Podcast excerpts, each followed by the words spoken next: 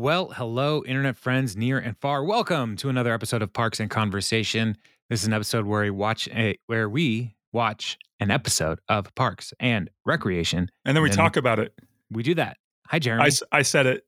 You did it. You did it.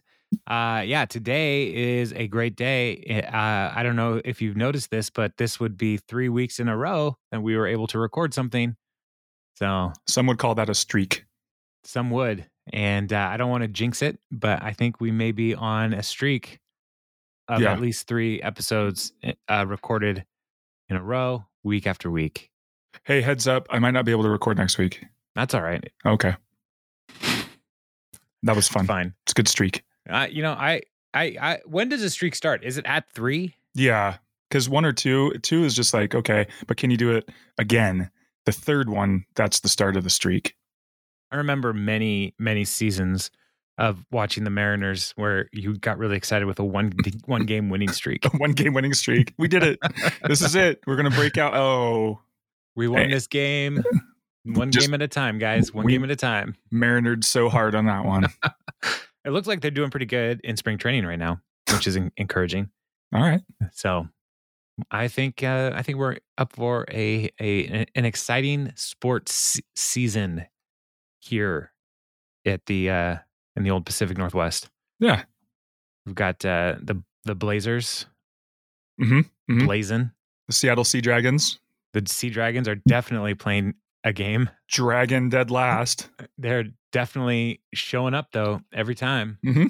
You know, you don't get credit if you don't show up, is what I keep telling my students. So same thing with the Sea Dragons. They're getting credit. They're showing up. The Mariners are going to be good. The Seahawks have the greatest draft opportunities ahead of them in a generation. I mean, there's so many good things, so many exciting things. The Kraken are not terrible. They're not. So, I mean, it's exciting. Things are happening. The NBA may come back to Seattle someday, but who knows when? Who knows when? I don't. Okay. Well, you're taller, so I thought maybe they talked to you about stuff. Well, I can see further, but I just can't see that far out. Yeah. So in the meantime, we just keep watching the shows we've always watched. Yeah. Like this episode of Parks and Recreation, season 6, episode 14, Anniversaries. Jeremy, what's the general synopsis of this episode? How would you sum it up? Oh, and I would say that Ben tries to out Leslie. Mm-hmm, mm-hmm. And let's see, but gets Jerry involved somehow. Mm-hmm. So that's cool. And then April has kind of that weird online. April is learning to be a manager, I guess, just to sum it up. And then what was the last one? I'm really confused. There's so many colors. Yeah, Leslie is trying to help people see. Oh, that's right. The merger should be good. The merger was a good thing. Mm-hmm, mm-hmm. But people are not buying it. So, yeah. So that's basically what's happening here. This is, if we look at our IMDb machine, mm-hmm. This episode is rated 7.9. Last week's episode was like 8.6. Something like that. 8.6 or 8.8? 8.2. Yeah, it was absurdly high. It was rated really high. This is rated lower. This is a C+ episode. And I just don't think that's accurate. So you think this breaks into the 8s? I think it should be in the 8 range, mainly because of Derry Murbles. Oh, yeah. Well, and not just Derry, but his co-host. Augustus Ngutu Clementine. Yeah. I mean, this is anytime they get into Pawnee Public Radio, I am thrilled that's going to be a thing. I kind of wish they do like WKR. What was it? WKRP in Cincinnati. Like, or news radio, right? Oh, my goodness. Like if they did that with a Pawnee spinoff. Yeah, I'm for it. If they just did a series about the Pawnee Sphere Media Complex. Right, exactly. I mean, there's so much good stuff. I mean, we got Joan on this one. Mm-hmm. We got public radio. Yeah. There's no Perd, but we had some Perd last week. So no, no reporter, no Shauna Malwae-Tweep, unfortunately. Yeah. You know, the show that you introduced Kathy and I to, that Welcome to Flatch. Mm-hmm. That reporter in that show has strong Shauna Malwae-Tweep vibes. Yeah. And now it makes sense. Like, oh, you're the only one working at that paper. Yeah. And now Pert is probably the only person on the news channel. And Joan is the only like daytime talk show person. Yeah, no one's checking their copy. You know, they're just, that's why Pert's, you know. It's all starting to make sense though. Like this is all just like public access, pay to play media. Like Joan somehow probably like got hit by a car and has a huge like John Ralphio like size windfall. So she just pays all these people just for her own vanity. As I said that, the scene of Joan from this show came on. It was pretty funny. So because IMDb just kind of plays the show now, I guess. Yeah, you don't need to listen to this podcast. Just go to IMDb. It's watch like a lot of the shows. Watch the clips right in front of me. Anyway, so let's start with April and Leslie. Let's just listen to you watch the show on IMDb. It's a clip show. It's a director's commentary. It's exactly. Fan's commentary. It's a fan's. Yeah. Man, why don't they make more of those? It's the fan cut. Oh man, if I could get into making commentaries for movies, I think I'd be pretty good at it. Only one way to find out. I love this movie. This is one of my favorite parts. Oh man, I wish you guys could see this. Oh, you're watching it. Yeah. All right. So let's start with April's plotline. Okay. All right. It's the shortest. So let's start there. April is with Ron at the animal control center. What would you call that? The adoption shelter. Yeah.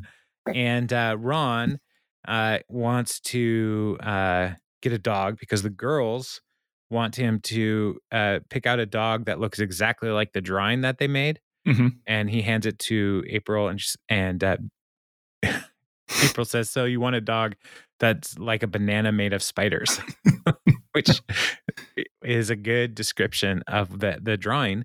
And Ron, you know, he holds nothing back and says children are terrible artists and artists are crooks. And this is very Ron direct language here. And that's important for Ron's part of this story. He doesn't hold anything back. Have you ever seen, this is being that it's a totally a visual medium of a podcast. Have you seen though the artists? There's at least one guy that will take children's drawings, but then they'll Photoshop it into like a 3-dimensional horror object. Like it looks real. So it would be, what would that dog really look like? Mm-hmm. Yeah. In the shape of banana with like spiders growing off of it. Yeah. They're wonderful. Now with AI, right, you can make that happen. You don't even need Photoshop skills. I don't know how to do it. I don't know. Like people keep posting these pictures of like AI art that they made of themselves as like astronauts or whatever. Mm-hmm. But they don't put the link to where they made that. Oh, you have to use AI to get it. Oh, okay. Yeah. So it's a whole meta thing. All right. Have you seen, I found the best Twitter thread, listener. Stop what you're doing right now and just go to Twitter and just yell at it. You'll find it. Just yell at your phone, like everybody seems to be doing on Twitter right now.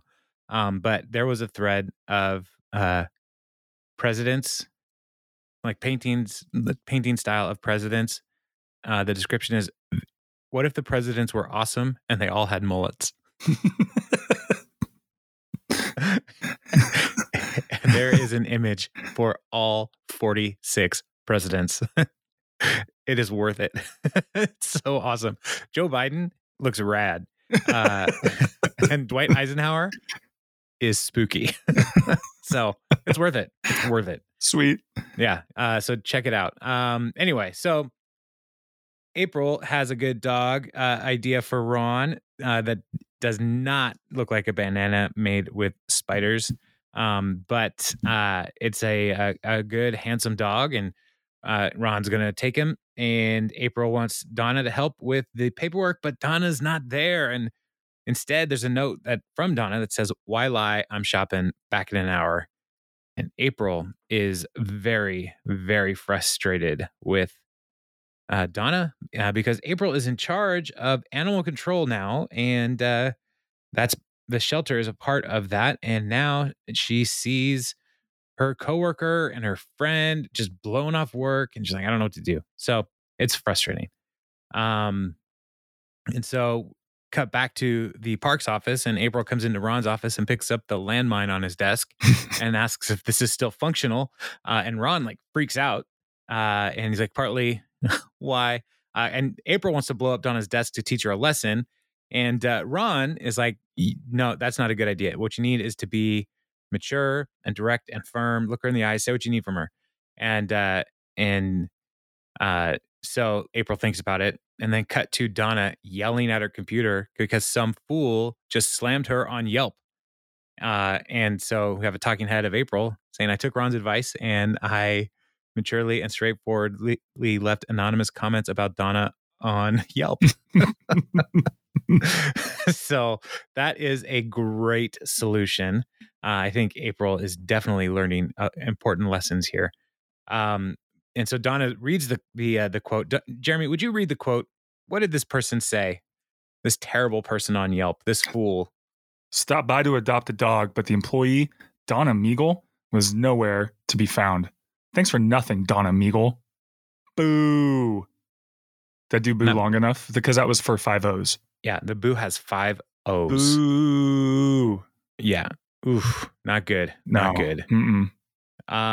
Yeah. So Donna then is very upset, and so she's like, this person thinks they can just hide behind some anonymous username, and she's like, I'm gonna hunt this person down, and so she begins the hunt and brings in IT, and the IT guy is able to locate that the IP address from this user came from City Hall, and Donna is getting madder and madder, and April's like, who cares? It's just some dumb person.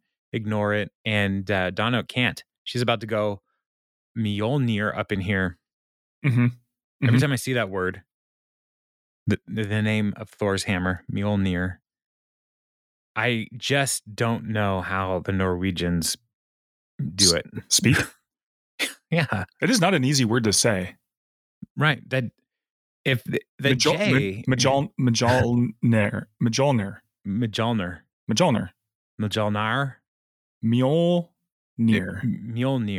Yeah. It's a cool name. I mean, it's cool that a hammer has its own name, especially as impressive as that. Yeah. Are you not naming your tools at home? Well, I have a hammer. Its just name's Doug. It performs pretty much like you would think a Doug would.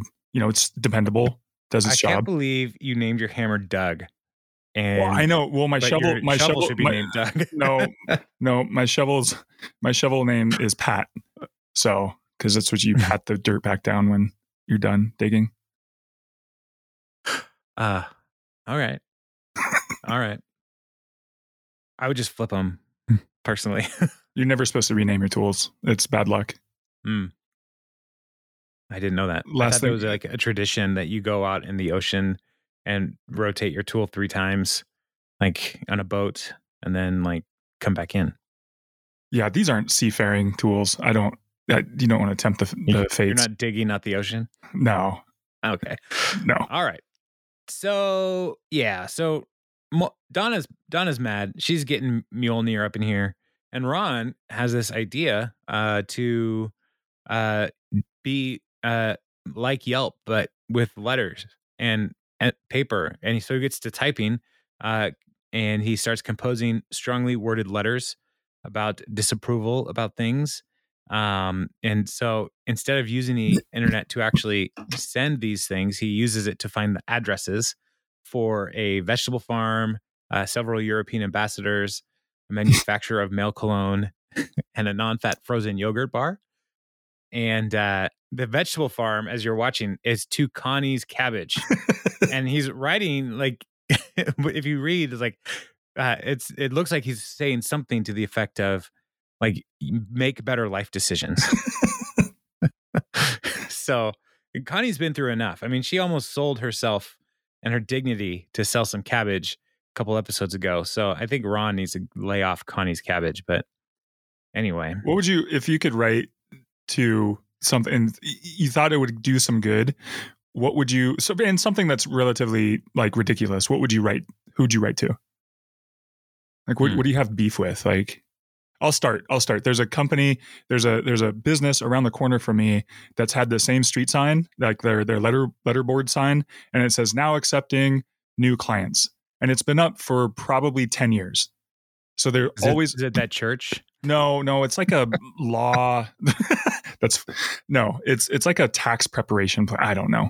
And it's just, I just want to write to them and say, change your sign. All businesses should be accepting clients. And if they're not, just change your sign. Like, it bothers me. Well, it's not that it's untrue. No, I know, but it just says, like, you do not have enough clients. Like, that's what you're going to, like a letterboard. I don't know. It just doesn't make any sense to me. Yeah. Make it permanent then. Why have changeable letters if you're just going to have the same message up? Oh, probably because they've lost the key to the letterboard changer. They lost all their letters. Yeah, they're like, these are all the letters we have. So unless you can scramble up a new message, you're good at Wordle. Figure something out. Yes. Why don't you put up a new Wordle thing every day? Like, just where people driving by. Like, that would be funny. Yes. And then people go, oh, wow, that's a cool place. I should give them business. Man, today's Wordle. And you're listening to this listener well after. So I'm just going to say the word was squat. SQUAT. And you get 6 chances, right? And I had A and T in the wrong places in my first guess. And then my next guess, I ended up with an S. But it was in the wrong places. So then I was like trying to put things in the right place. I used all 6 guesses because I never remember that Q and U could possibly be in the middle of a word. Right. So, yeah, I was pretty frustrated. Sorry that happened to you. Pretty frustrated. Yeah. Anyway, if I could write a letter to anything that I had beef with, I would probably go with the construction in Tacoma. Oh, it's been going on since I was born. Yeah, it never ends, and it's always terrible. And so I think that's probably the route I would go. Okay, I like that. Just, dear Tacoma, stop. Why don't you just build a bridge over the whole city? That's what we all want. I joke that as soon as they get done with construction, that they're going to have to go back to the beginning and start all the way over again because it's going to be sold. That's not a joke. I know. That's the reality. Every time they finish, they're like, you know what? We need to add another lane. Where are you going to put another lane? And it's so dumb. It's like a snake ate a giraffe. Like, you come into Tacoma on 2 lanes on both sides, and then it just balloons around like a windy area, which is too crowded to be ballooning like that. And if everybody would just drive, we'd get through it. We would get through it, Jeremy. But people don't drive. They just stop. And they're like, I wonder if I should go to the Poodle Dog Cafe. And the answer is no, not today. Just keep going, Florence. It's so annoying. And that's not even in Tacoma proper. That's in Fife. That is Fife. Yep. Oh, man. All these people who listen from Brazil. I'm sorry. I hope this is just so you can get like an English credit or something. Because this is not good podcasting. It's just us complaining. I just wanted to see what you would complain about. Honestly. That's what this whole podcast has been. Well, I got grievances. We're done. It's all over. So, yeah. Okay, yeah, back to it. Let's keep going. Right. This is the shortest plot line, and I think it's going to take the longest time. All right, and then Donna calls in Kyle into the office. Kyle, who does not work at Parks, but does work in the city hall. She's like, I know what you did, troll. You wanted to adopt a cat last week, and I said no because I thought it was too sad for you to have 6 cats. And then he's like, you tried to blow up my spot online. You're fired. Kyle's great. Like, you're not my boss. I work for the city's attorney's office. And I was like, no, you are fired. And April's in the background watching all this happen. And like, is like, woof, Donna is mad. And then Ron comes out. It's like, how much postage does it take to send a letter to Canada? Who's it to? Canada. It says, Dear Canada, bleep you. Oh, man. Yeah. Fun times. Fun times. Ronald. I like Canada. I do too. I had a student who was from Canada. Like they live here now. Mm-hmm. And I was talking about how they had one of their assignments, they have to do an interview with somebody. And I was like, in the paper, wanted them to actually like have evidence of an interview. Like, I want to know that you talked to a real person, not your girlfriend who lives in Canada or your boyfriend who went to a different summer camp or whatever. And the student from Canada was like, come on now. Don't make fun of Canada. It's like, I'm not making fun of Canada. I'm making fun of liars. Anyway, so Ron, back in the office, a man comes in looking for Ron. And this turns out this person is a vegan. He owns a vegan restaurant. And Ron nailed a letter to his door like Martin Luther. And said, the letter said, veganism is the sad result of a morally corrupt mind. Reconsider your life. And Ron's like, well, I believe that. And the dude's just like, carnivores, you're all the same. And April is amazed. Like, how does he know where to find you? And Ron's like, I put my name and address on the bottom of the letter and I nailed it to his door. And April is surprised like that he would use his real name. He's like, of course, what's going to happen? A vegan is going to physically attack me. They're basically made of glass. But it, you know, if you believe in something, you sign your name to it, which is why the makers of carbonated water will soon know exactly where to find me. And then, so April's like, Ron is so wise. And she goes and confesses to Donna that Kyle didn't write those things. It was her. And Donna's like, I know. I checked what else the person had written, and it was a funeral home that said great first date spot. So Kyle was just a ruse to get to see what April would do. And so they talk. April says, sorry for not talking to you directly. Donna says, sorry for bailing on work and then toying with you instead of just coming at you straight. And so they're like, cool, from now on, we're going to talk to each other. And, April's first step is to say that Donna's lipstick looks weird, and Donna tells her to shut her mouth. And, that's that plot line. That's over now. Good talk. I do love anytime Ron is like, I'm gonna write some things. And write, I don't mean like W-R-I-T-E. Like, he wants to bring justice and correction into the world. Correct. But he does that through writing on his typewriter. I love it so much. So, so let's jump over to the Leslie storyline, because Leslie and Ben's story, they diverge here. And it starts with Leslie and Ben talking at their home as Leslie's reading the newspaper.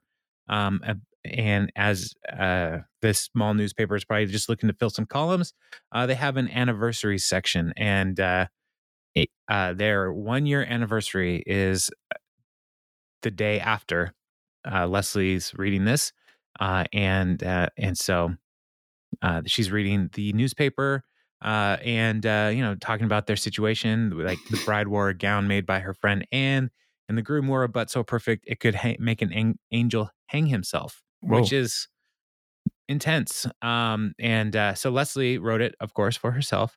And so they have these rules for the anniversary. First, 100, at least 100 kisses, dinner at 7, and no gifts. And because Ben can never outgift Leslie. And Leslie says, like, I love giving him gifts because it's always a huge surprise, and he makes this big, stupid face. And so, but then Ben's like, I got the most amazing gift up ever, and I'm going to surprise her because I'm going to give it to her today, one day early, and she will make the stupid face.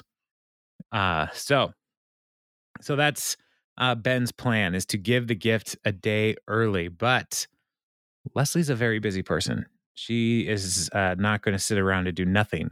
So she starts her very busy day by going to the public radio station where they sit around and do nothing. the person who reads the sounder for the radio station, I'm just going to read it because I love it so much, because I listen to quite a bit of NPR and it's just too perfect. Additional support for Pawnee Public Radio comes from Edgar C. and Janice R. Lumway Foundation and the Richard and Lois Wallenberg Foundation, dedicated to the idea that all human beings deserve a chance to hear about foundations. Which is basically what it sounds like every time you turn on NPR. Like, this is all brought to you by these people who had a lot of money and are looking for a tax shelter. So, and Derry Murbles is the host. Derry Murbles is played by the same man who gives us the voice of Homer Simpson and many other characters on The Simpsons. Frank Castaneda, something like that. Mm-hmm. And so he's hosting Thought for Your Thoughts. But he's also there with his Eagletonian co-host, Augustus Clementine, played by the PC. I see what you did. John Hodgman, John Hodgman is excellent at being John Hodgman. I have yet to see him in character of anything else. Have you? Yeah. As soon as you said that, I'm like, what else? No. That's he pretty much plays John Hodgman. Yeah. I mean, he is a personality. And so they bring John Hodgman in when there's like, who can we get that has big John Hodgman energy? And what about John Hodgman? A little too on the nose. Mm-hmm. Then they call him and they say, will you do this? And he's like, I'm doing nothing else. What if he has like a handlebar mustache? Like, what if he had twisted up at the end? Yeah. So that's his big move. Like, sometimes he grows a little handlebar mustache and a little like little goatee situation. Other times he just is clean shaven, like when he's the PC, right? I don't think he had a mustache back then. No, yeah. And, but it's always the same. It's always the same. He has a book. He has several books, but in his first book, The Areas of My Expertise, which I highly recommend, it's very funny. It's basically just all made up facts. The appendix is like 1,000 hobo names. Wow. Just thinking about it, it's so funny because I listened to it on audiobook and I was listening to it on a CD in my car years ago before I had a way to listen to it on my phone and pause. And I had to run inside a building, like a house or something, and drop something off and then come out. And I just left my car running. And I came out and the story kept going. Like, he just kept talking. And then I didn't realize how close I was to the end, but fell into the appendix. And I'm just driving around and he's like I can't even think of the names. They were so weird. And I was like, what's happening right now? What is Hodgman doing? Driving around, just blasting hobo names out your window. Yes. Yeah. There's a whole section on like hobo rules and how like Teddy Roosevelt was the first hobo president. It's so good. And how like the media covered up that fact that Teddy Roosevelt had a hook for a hand. It's so good. It's so good. It's such a good book. And it's read by John Hodgman. So anyway, Augustus and Derry do not get along. And so as they're working through let's just read some of their dialogue, Jeremy. Oh, I'm for it. Who do you want to be? Oh, I'll definitely be. You've got the better Derry Murbles. Okay. All right. I got to get into that, that drollness. All right, here we go. I did get it. Listener, I did go to college with a drama scholarship, so prepare yourself. Like when you try to get your scholarship, it was really hard to get.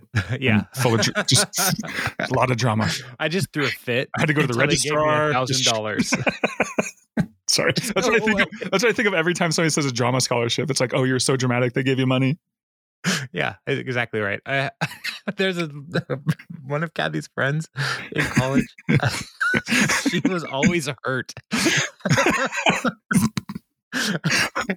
That's what I just thought of when you said they just were so dramatic. They just gave you money. The first time I met her was in the bookstore. She was on crutches before school even started, and I'm not trying to make fun of people on crutches, but like, she didn't need them. She just had them. It's like, what happened to you? She's like, I fell down. I'm like, oh, did you break anything? No. She's like, it just hurts. It's so amazing. Just hurt. Anyway. Just woke up one day. I got an owie leg. It was so wonderful. And like one of Kathy's closest friends throughout the whole nursing program. It was so amazing. Every time there was something going on with her. So anyway. All right. Welcome to Thought for Your Thoughts. I'm Pawneean host Derry Murbles. And I'm your Eagletonian host, Augustus Clementine.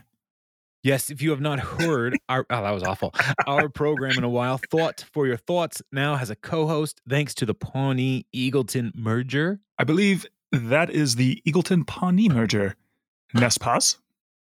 Did I say that right? How did I say that? I have no idea. Nespas? It's French. Yeah. Who cares? I'd like to apologize to our listeners for my co-host's sudden and violent outburst just now. Our guest is former city councilwoman Leslie Knope.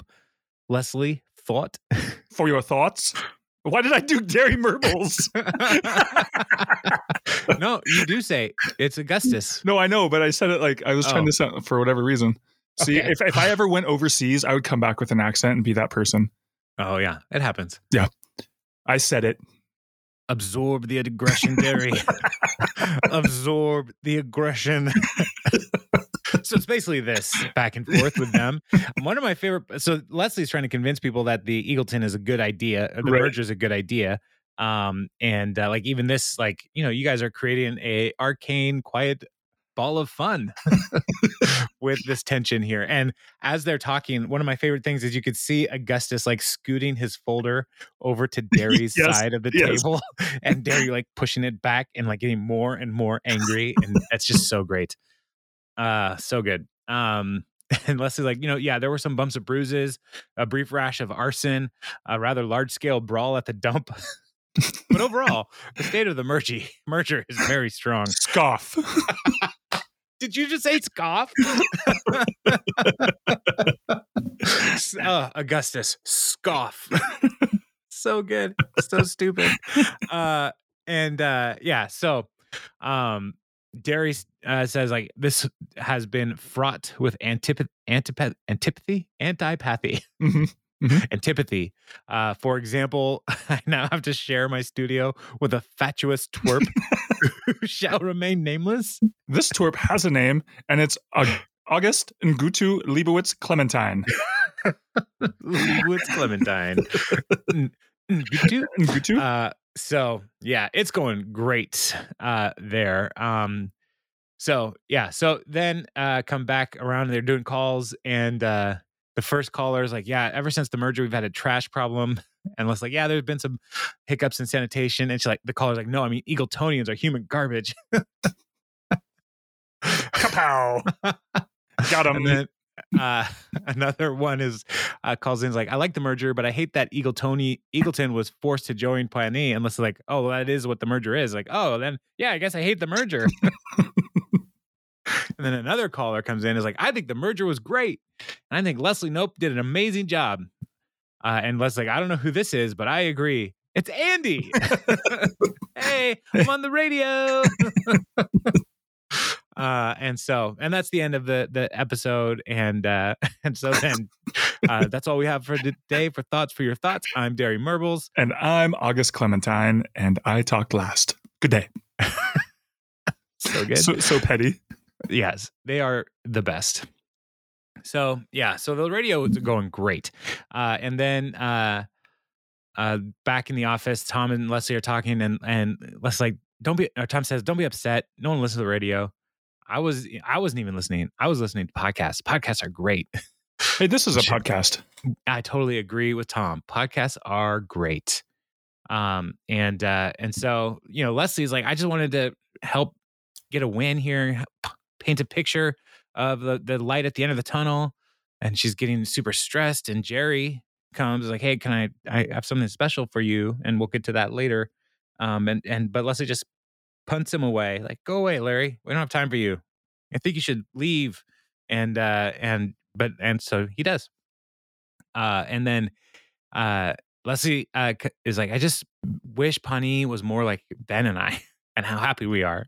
while Ben is trying to be very, romantic and celebrate their love, Leslie is focused on animosity, which is fun. And Andy is reading the paper and he's like, yeah, by the way, I was going to mention, you guys look really old in this picture. And on the anniversary section, there's another couple who have been married for 50 years, Rosie and Doug DeMarco. That is a picture of the elderly couple of Rosie and Doug DeMarco. But it turns out that Rosie is from Pawnee and Doug is originally from former Eagleton. Uh-oh. And they've been married 50 years. And Leslie's like, this is a perfect symbol of how our towns can get along. And then she starts getting excited and she's like, ooh, I'm getting the epiphany sweats. So, so she's excited. She's got a plan. So they go to the DeMarco's house with a giant document that looks like a check. And Tom points out that the last time they scared an old person, Larry had a heart attack. So this might not be a good idea. And Andy just laughs and he's like, that was so awesome. He farted so much. So they knock on the door and Rosie's like, can I help you? And it's like, yeah, we're here. Saw your announcement in the newspaper. We'd love to treat you and your husband to a very special day. And then Doug walks up and he's like, all right, how much did we win? And Leslie's like, oh, there's no money. It's a golden anniversary celebration. And Rosie is like, oh, so no money? And she starts closing the door. So it's a giant check and it just doesn't say any money on it at all. And so, but Leslie is like, fine, we'll give you some money. Everybody give them some money. And so they go into their pockets and start handing them stuff. And Andy had football cards and a travel mouthwash. So happy anniversary. It was used mouthwash too. Yeah. So they go back to the church where Doug and Rosie were married. And they're like, let's recreate your photo from 50 years ago. So going up there and Doug, we're just seeing how great they are together. Like, yeah, let's live that day. Only this time could we shave her mustache? Not super great. And Leslie is realizing that these two might not be great on live TV. They're kind of grumpy. And Tom has maybe the realest moment in all of his life when he starts saying, why are we wasting time with these old people? They're like the old version of iTunes. We're like the new version of iTunes, baby. We're going to be here forever. Oh my God. I'm going to die someday.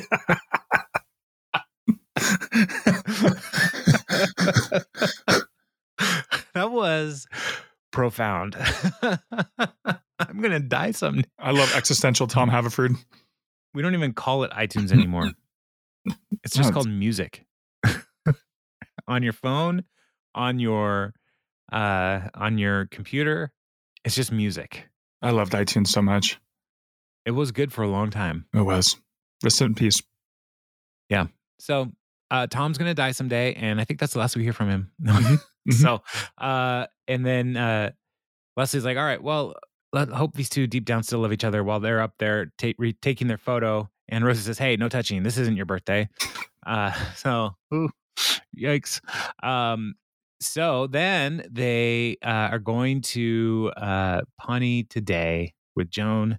And Leslie's like, oh, this is so exciting. You guys are professing your love on television. And Doug asks for water. And Rose's like, don't give him any because every time he drinks him, he goes, ah. And Doug says every time she always does this annoying thing where every time she takes a drink of water, she's an old nag. Dude, Doug has no chill. Jeez. No, none at all. These two are just locked into a knife fight where they've like tied their wrists together, like in West Side Story. Right. And it's really just who's going to die first. Yeah. Cause aren't there traditions where they actually tie people's like during the marriage ceremony? Mm-hmm, yeah. And then they're stuck, but we never find out about the next part, which is the knife fight. So yeah, that doesn't sell a lot of bridal catalogs and magazines. But if you go to the airport, you'll see that those bridal catalogs are also right next to like Field and Stream. That's true. And Hunters and Knives, so it's all connected. It's your bridal knife set. It's like, oh, for dinner and stuff? No. Yeah. You'll see. In a way. So Joan comes in And I was like, all right, let's burn this candle. And Joe's like, Leslie's trying to like, hey, we may need a minute. It's like, no, we got to go. The uppers are kicking in and I just took some blues to smooth it out. So I'm right in that sweet spot. So Joan's amazing. And then Rosie, it looks at Doug and like, are you sure you want to go on television? You look like a leather glove got caught in a lawnmower. So this is going so well. So well. And so Leslie is like, hey, if you guys could just think as you're growing on, just look back at the last 50 years and focus on the good times. Okay. So cut to Joan and they're on the set and they ask, how did you first meet? And Rose is like, well, it was 1963 and we met and it was great. And Leslie's like, isn't love grand? 50 years of marriage, helping bridge to the meaningless divide between Pawnee and Eagleton. And so Joan then's like, no, my show, my questions. So what's the secret sauce that we should be putting on our marriage burgers? And Doug's like, never go to bed angry. And Joe's like, I never would have thought of that, which I totally believe from Joan. I never would have thought of that. And Rosie's had enough. She's like, look, you can keep your money. And she's like, well, because Doug takes a drink of water right after that. Yeah. That's it. You can keep your money. And Joan's like, what are you talking about? And Doug says, she offered us $200 each to keep this going, but it's impossible. You want to know why we got married? He's like, well, you want to know why we got married? I had no prospects, and Dougie here had an alcohol problem. Plus, the Cold War was happening, and frankly, we all thought we were going to die. And Doug, like, I thought I could really tick off my parents by shacking up with some Pawnee trash. So it's going great. And then let's like, well, we all agree marriages have their ups and downs, but we look back because it's worth it, right? And then she's like, who likes tap dancing? And she starts tap dancing. And then Doug's like, I slept with Sharon in 1979. And Rosie, I used to get out of the shower in front of your brother on purpose. So they're great. They're great. And so then I think they're going to make it well. Cut to the office, and Andy is trying to console Leslie again. Who cares? They're old people. They eat, they sleep, they complain, and they watch Family Feud. Oh, I want to be an old person. And then Leslie's like, I don't know what to do. I wish Ben was here. What is he doing right now? And then we'll see. Ben is having the time of his life. Then later at dinner, you know, we should go back to Ben here. Let's pause. Let's go back to what Ben has been up to. All right. Okay. So this is the green color, listener, if you're following along at home. So Jerry and Ben are in what I believe is part of Ben's office complex, setting up a romantic meal area. And Jerry's like, thank you for letting me be a part of this. And planning your day, it's gonna be so much fun. And Ben's like, all right, yeah, it's gonna be great, but you need to, lips are sealed, no, she can't know about what's going on, she has to make that stupid face, do you understand? And Jerry's like, yeah, absolutely. And Ben is like, has a talking head where he's like, I asked Larry's help because he has the most successful marriage of anyone I know to a gorgeous woman, which honestly is still a mystery to me. Like, was it a hypnosis accident or something? Where they put Gail under and made her fall in love with Larry and never said the magic word to snap her out of it. Like, if I say nutmeg, will she wake up and start screaming? What if she's been severed? Like in Severance. Oh my goodness. Yeah. That would be amazing. It's a second life. Like, she doesn't even know what her real life is. So is this her innie then, or her outie? I'm going to go with outie. You think Gail married to Jerry is her outie? No, that doesn't make sense. Yeah, it would probably have to be her innie that's not in a building somewhere. Yeah. And listener, if you haven't seen it yet, Severance, once again, amazing show. It was starring Ben Wyatt. Adam Scott is his real name. That is his real name. Yeah. So Jerry, you know, we saw Jerry try to get Leslie to leave her work, to come and be a part of what Ben is doing. And we cut to Ben laying down on a massage table and hears a door open and says, stop where you are, take your clothes off. It's a couple's massage. And he looks up and there's Jerry, who looks like he is actually trying to take his shirt off. And Jerry was like, what's happening? Where's Leslie? And he's like, well, she was really stressed out. And then she yelled at me and said she was too busy to come. And since you had her said not to tell her the secret under her circumstances. And Ben's like, oh, that's really terrible. That's the danger of doing things early, I guess. Should I text her and try again? He's like, why don't you get your massage and hopefully you can get it for the next thing. Mm-hmm. And he's like, yeah, I am really tense lately. Just thinking about the new Star Wars sequel. I'm afraid they're going to rely too heavily on CGI. Carrying it all on my shoulders. And even Jerry's Ben. Look like was just like, oh man, come on. I love Ben. Like, I'm carrying it all on my shoulders. Spoilers, they do use a lot of CGI. But not like, I mean, not too much. The more I think about it, the more I like The Last Jedi. I think it's a great movie. Okay. I said it. All right. We'll just wait for the next. All they need to do is get the next three to come out, and then everyone will love the last three. Right. That's up. Yeah. Yeah. Anyway. I don't know why, but YouTube is putting a lot of Mark Hamill at, like trying to explain away things that Rian Johnson did. And I was like, Mark Hamill, you're making me like you less. What are you doing? Just let the movie be the movie. You're not in charge. It's done. Anyway, move on. Yeah. So then the massage person was like, well, you did pay for a couple. So do you, and Ben looks up with, I can't believe I'm saying this, but Larry, would you like to get a couple's massage with me? And Jerry's just like, I would love to. So they do the massage. And then later, they're out in the parking lot and Ben is dressed up, like a fancy lad and he's in a fancy cart. And turns out it's about Enchanted. Because it's one of Leslie's favorite movies, and he watched it 3 times to get all the details right, and then another 2 times because that movie's amazing. I don't think I've ever seen it. Have you seen it? No. This whole section just doesn't relate to me at all, except for Ben tries to get Leslie to come out and is like, "Hey, you want to grab lunch together? I'm out front, super casual. Come out to here and come to the front area. Come to the front area to here." And Leslie's like, no, I can't. I'm not even in my office. I'm trying to save the merger. So this is while she's out with the DeMarcos trying to get that all squared away. And Ben is bummed. He's like, I guess it's not too late to cancel the waffle buffet or the Hillary impersonator, but a lot of deposits were non-defundable. And so then Ben just like, hey, Larry, you up for a boys' day out on a horse-drawn carriage?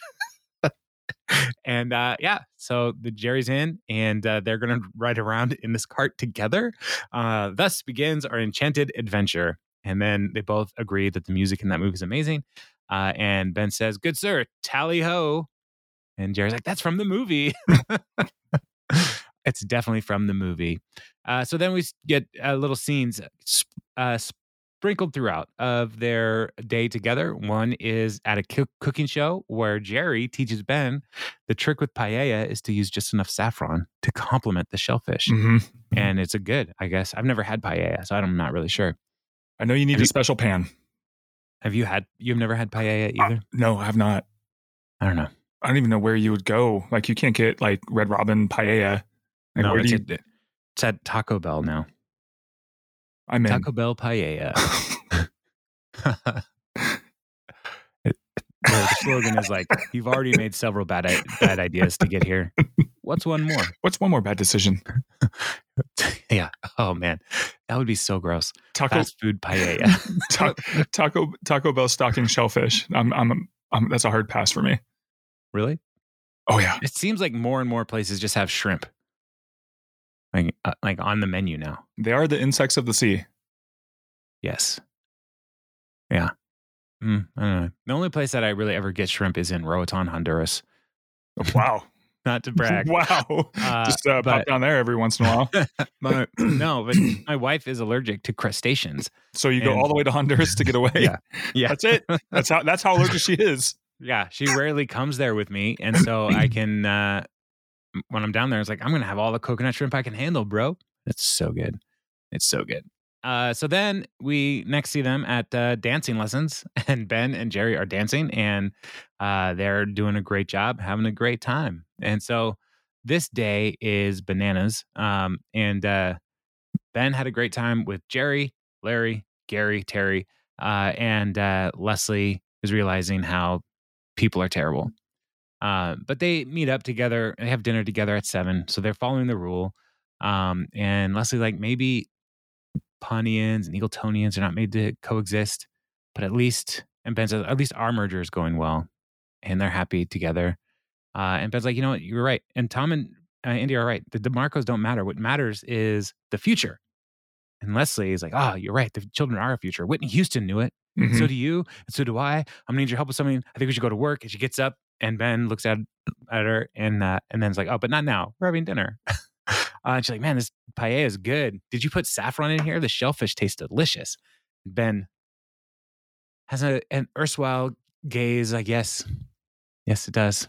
I like that word, erstwhile. I think I used it right. I just was going for it. And sure. So nobody would draw attention to it. Well, I don't know if you used it right either. It sounded good to me. Yeah, like I don't want to say longing, but like, he's reminiscing about the day. So it was like, it was fresh. So it can't be nostalgia. It's newstalgia.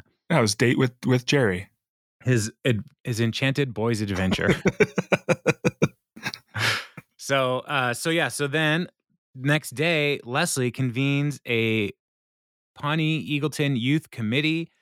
And she says, April thinks that young people think the word committee is lame. So think of this as a super chill, fun e-hangout. Worse. As Tom's like, worse. That's worse. Super chill, fun e-hangout. Ugh. And so they introduce each other and Craig starts. I'm Craig. Samantha in the bedroom. Miranda in the Samantha in the boardroom. Miranda in the bedroom. And then this is my friend Madison. She's amazing, and she drove me here. Craig is awesome. Craig is the best. I want more Craig all the time now. And so I feel like they've been holding back on Craig. I want Craig and Oren to hang out. They would probably create a black hole. Or a tornado, like when hot air and cold air mix and make a tornado. I learned about this in the National Geographic when I was at the doctor's office when I was like 8 years old. And when cold air and hot air collapse into each other, it creates a tornado, and it's strong enough to throw a straw through a brick. That's what I took away from that. Or transport you to fairyland far away. Yeah, where you get to make friends. That too. So, Ben is like, all right, well, you guys have a really important job. We want you to take your ideas and meet twice a week and talk through all of the different ways to make this merger stick.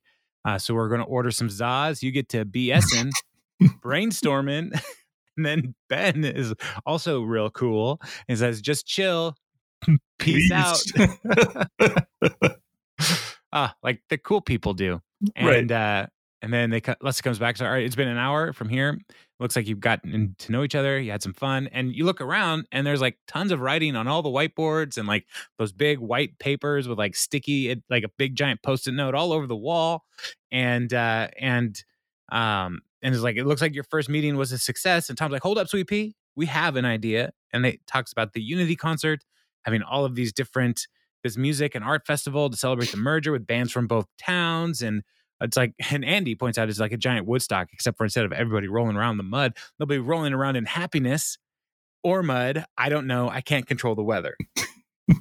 I don't know.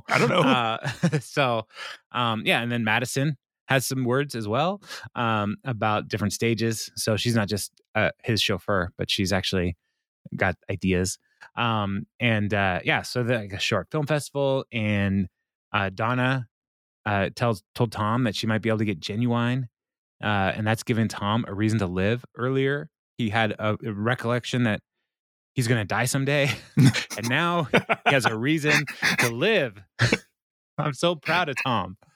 And Leslie gets completely overwhelmed and can't even talk. And Matt's like, "What's wrong with her?" And April's like, "Oh, that means she loves it so much she can't speak." It's like, you guys, that's like, I don't know, amazing. Like what you do there. So it's going well. And then we have one last credit scene. Ben and Leslie are together, and It is their anniversary. Ben comes in with a scrapbook of all of the things that Jerry and Ben did the day before. And she's just really impressed with all that happened and his scrapbook instincts. And, you know, there's some room to grow, of course. And Ben's like, yes, I can't believe I actually defeated Leslie Knope at a gift exchange. And Leslie's like, oh, well, about that. And then they cut to Ben's office where she has brought in a replica of the Iron Throne from Game of Thrones. And Ben is so stoked. And he sits on it and he's making that dumb surprise face. And he sits on the throne and then he begins to be king. Yes. No. Yes. No. So that's how he's kinging. And then he calls Leslie over. Come hither, peasant. and like Leslie is like, our starship is in trouble. And like, listen, you don't know what you're talking about. So I don't know where that went. Like, we never see this game of this throne again. And I wish it was Ben's regular office chair. I think it goes back to their house, and that's where he keeps his Batman suit. Oh man. If Ben sat in that with his Batman costume while like playing like Halo or something. No, playing Catan. Oh yeah, yes. Playing board games. He is the Lord of Catan.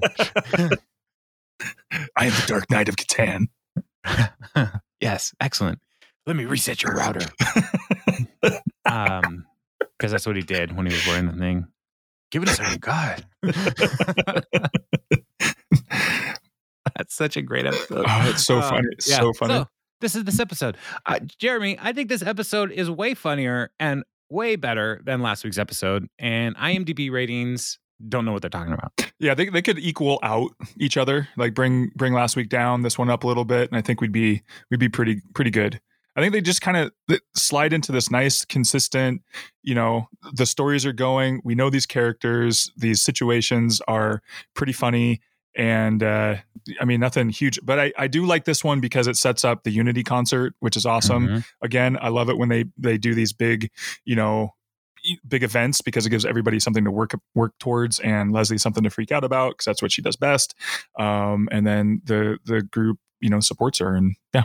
So that was probably my favorite bit was like, you know, she kind of downplays the youth's ability and is like, all right, this is, you know, good first session. We'll reconvene next week or whatever. And they're like, no, we worked, like we got ideas, man. So, mm-hmm. Yeah, I was watching Brooklyn Nine-Nine, and there was the episode where Holt, the guy, comes in to take over or to let him know that he's running against him for his, I can't remember the acronym, but for his the group that he set up for the gay and lesbian black police. And mm-hmm. Holt is like, no, I have to destroy this person. So I'm already watching Brooklyn Nine-Nine and getting ready for the next series. But yeah, the whole, like, he's young, he has ideas. Like, I think the writers are trying to say, hey, like, you know, they're not, kids can do stuff, man. I believe it. The end. I believe it. Yeah. Did I already tell you my idea for the title for the podcast for Brooklyn Nine-Nine? I think so, but anytime we can plug it, that's a good idea. Yeah. So, listener, we're coming up to the last season of Parks and Recreation, and then we're going to continue on in the Sureverse with Brooklyn Nine-Nine. And my idea is Podcast 99. Just calling it Podcast 99. Yeah. Okay. Yeah, that works for me. All right. Cool. Good. I'm glad we are in agreement. The other thought I had is because since we are already at Parks and Conversation for this podcast, and mm-hmm. I don't want to like change and like create a new like feed. What if we kept calling it like Podcast 99 or Brooklyn or Parks and Conversation : Podcast 99? Oh yeah, yeah. Just keep going down every time : office talk. No, we could just call the podcast for the office the podcast. The podcast. Oh, why not? Yeah. And what, and the final one, the good pod, the good. Wow. So dumb, but awesome. It's perfect. And it's just colons all the way down.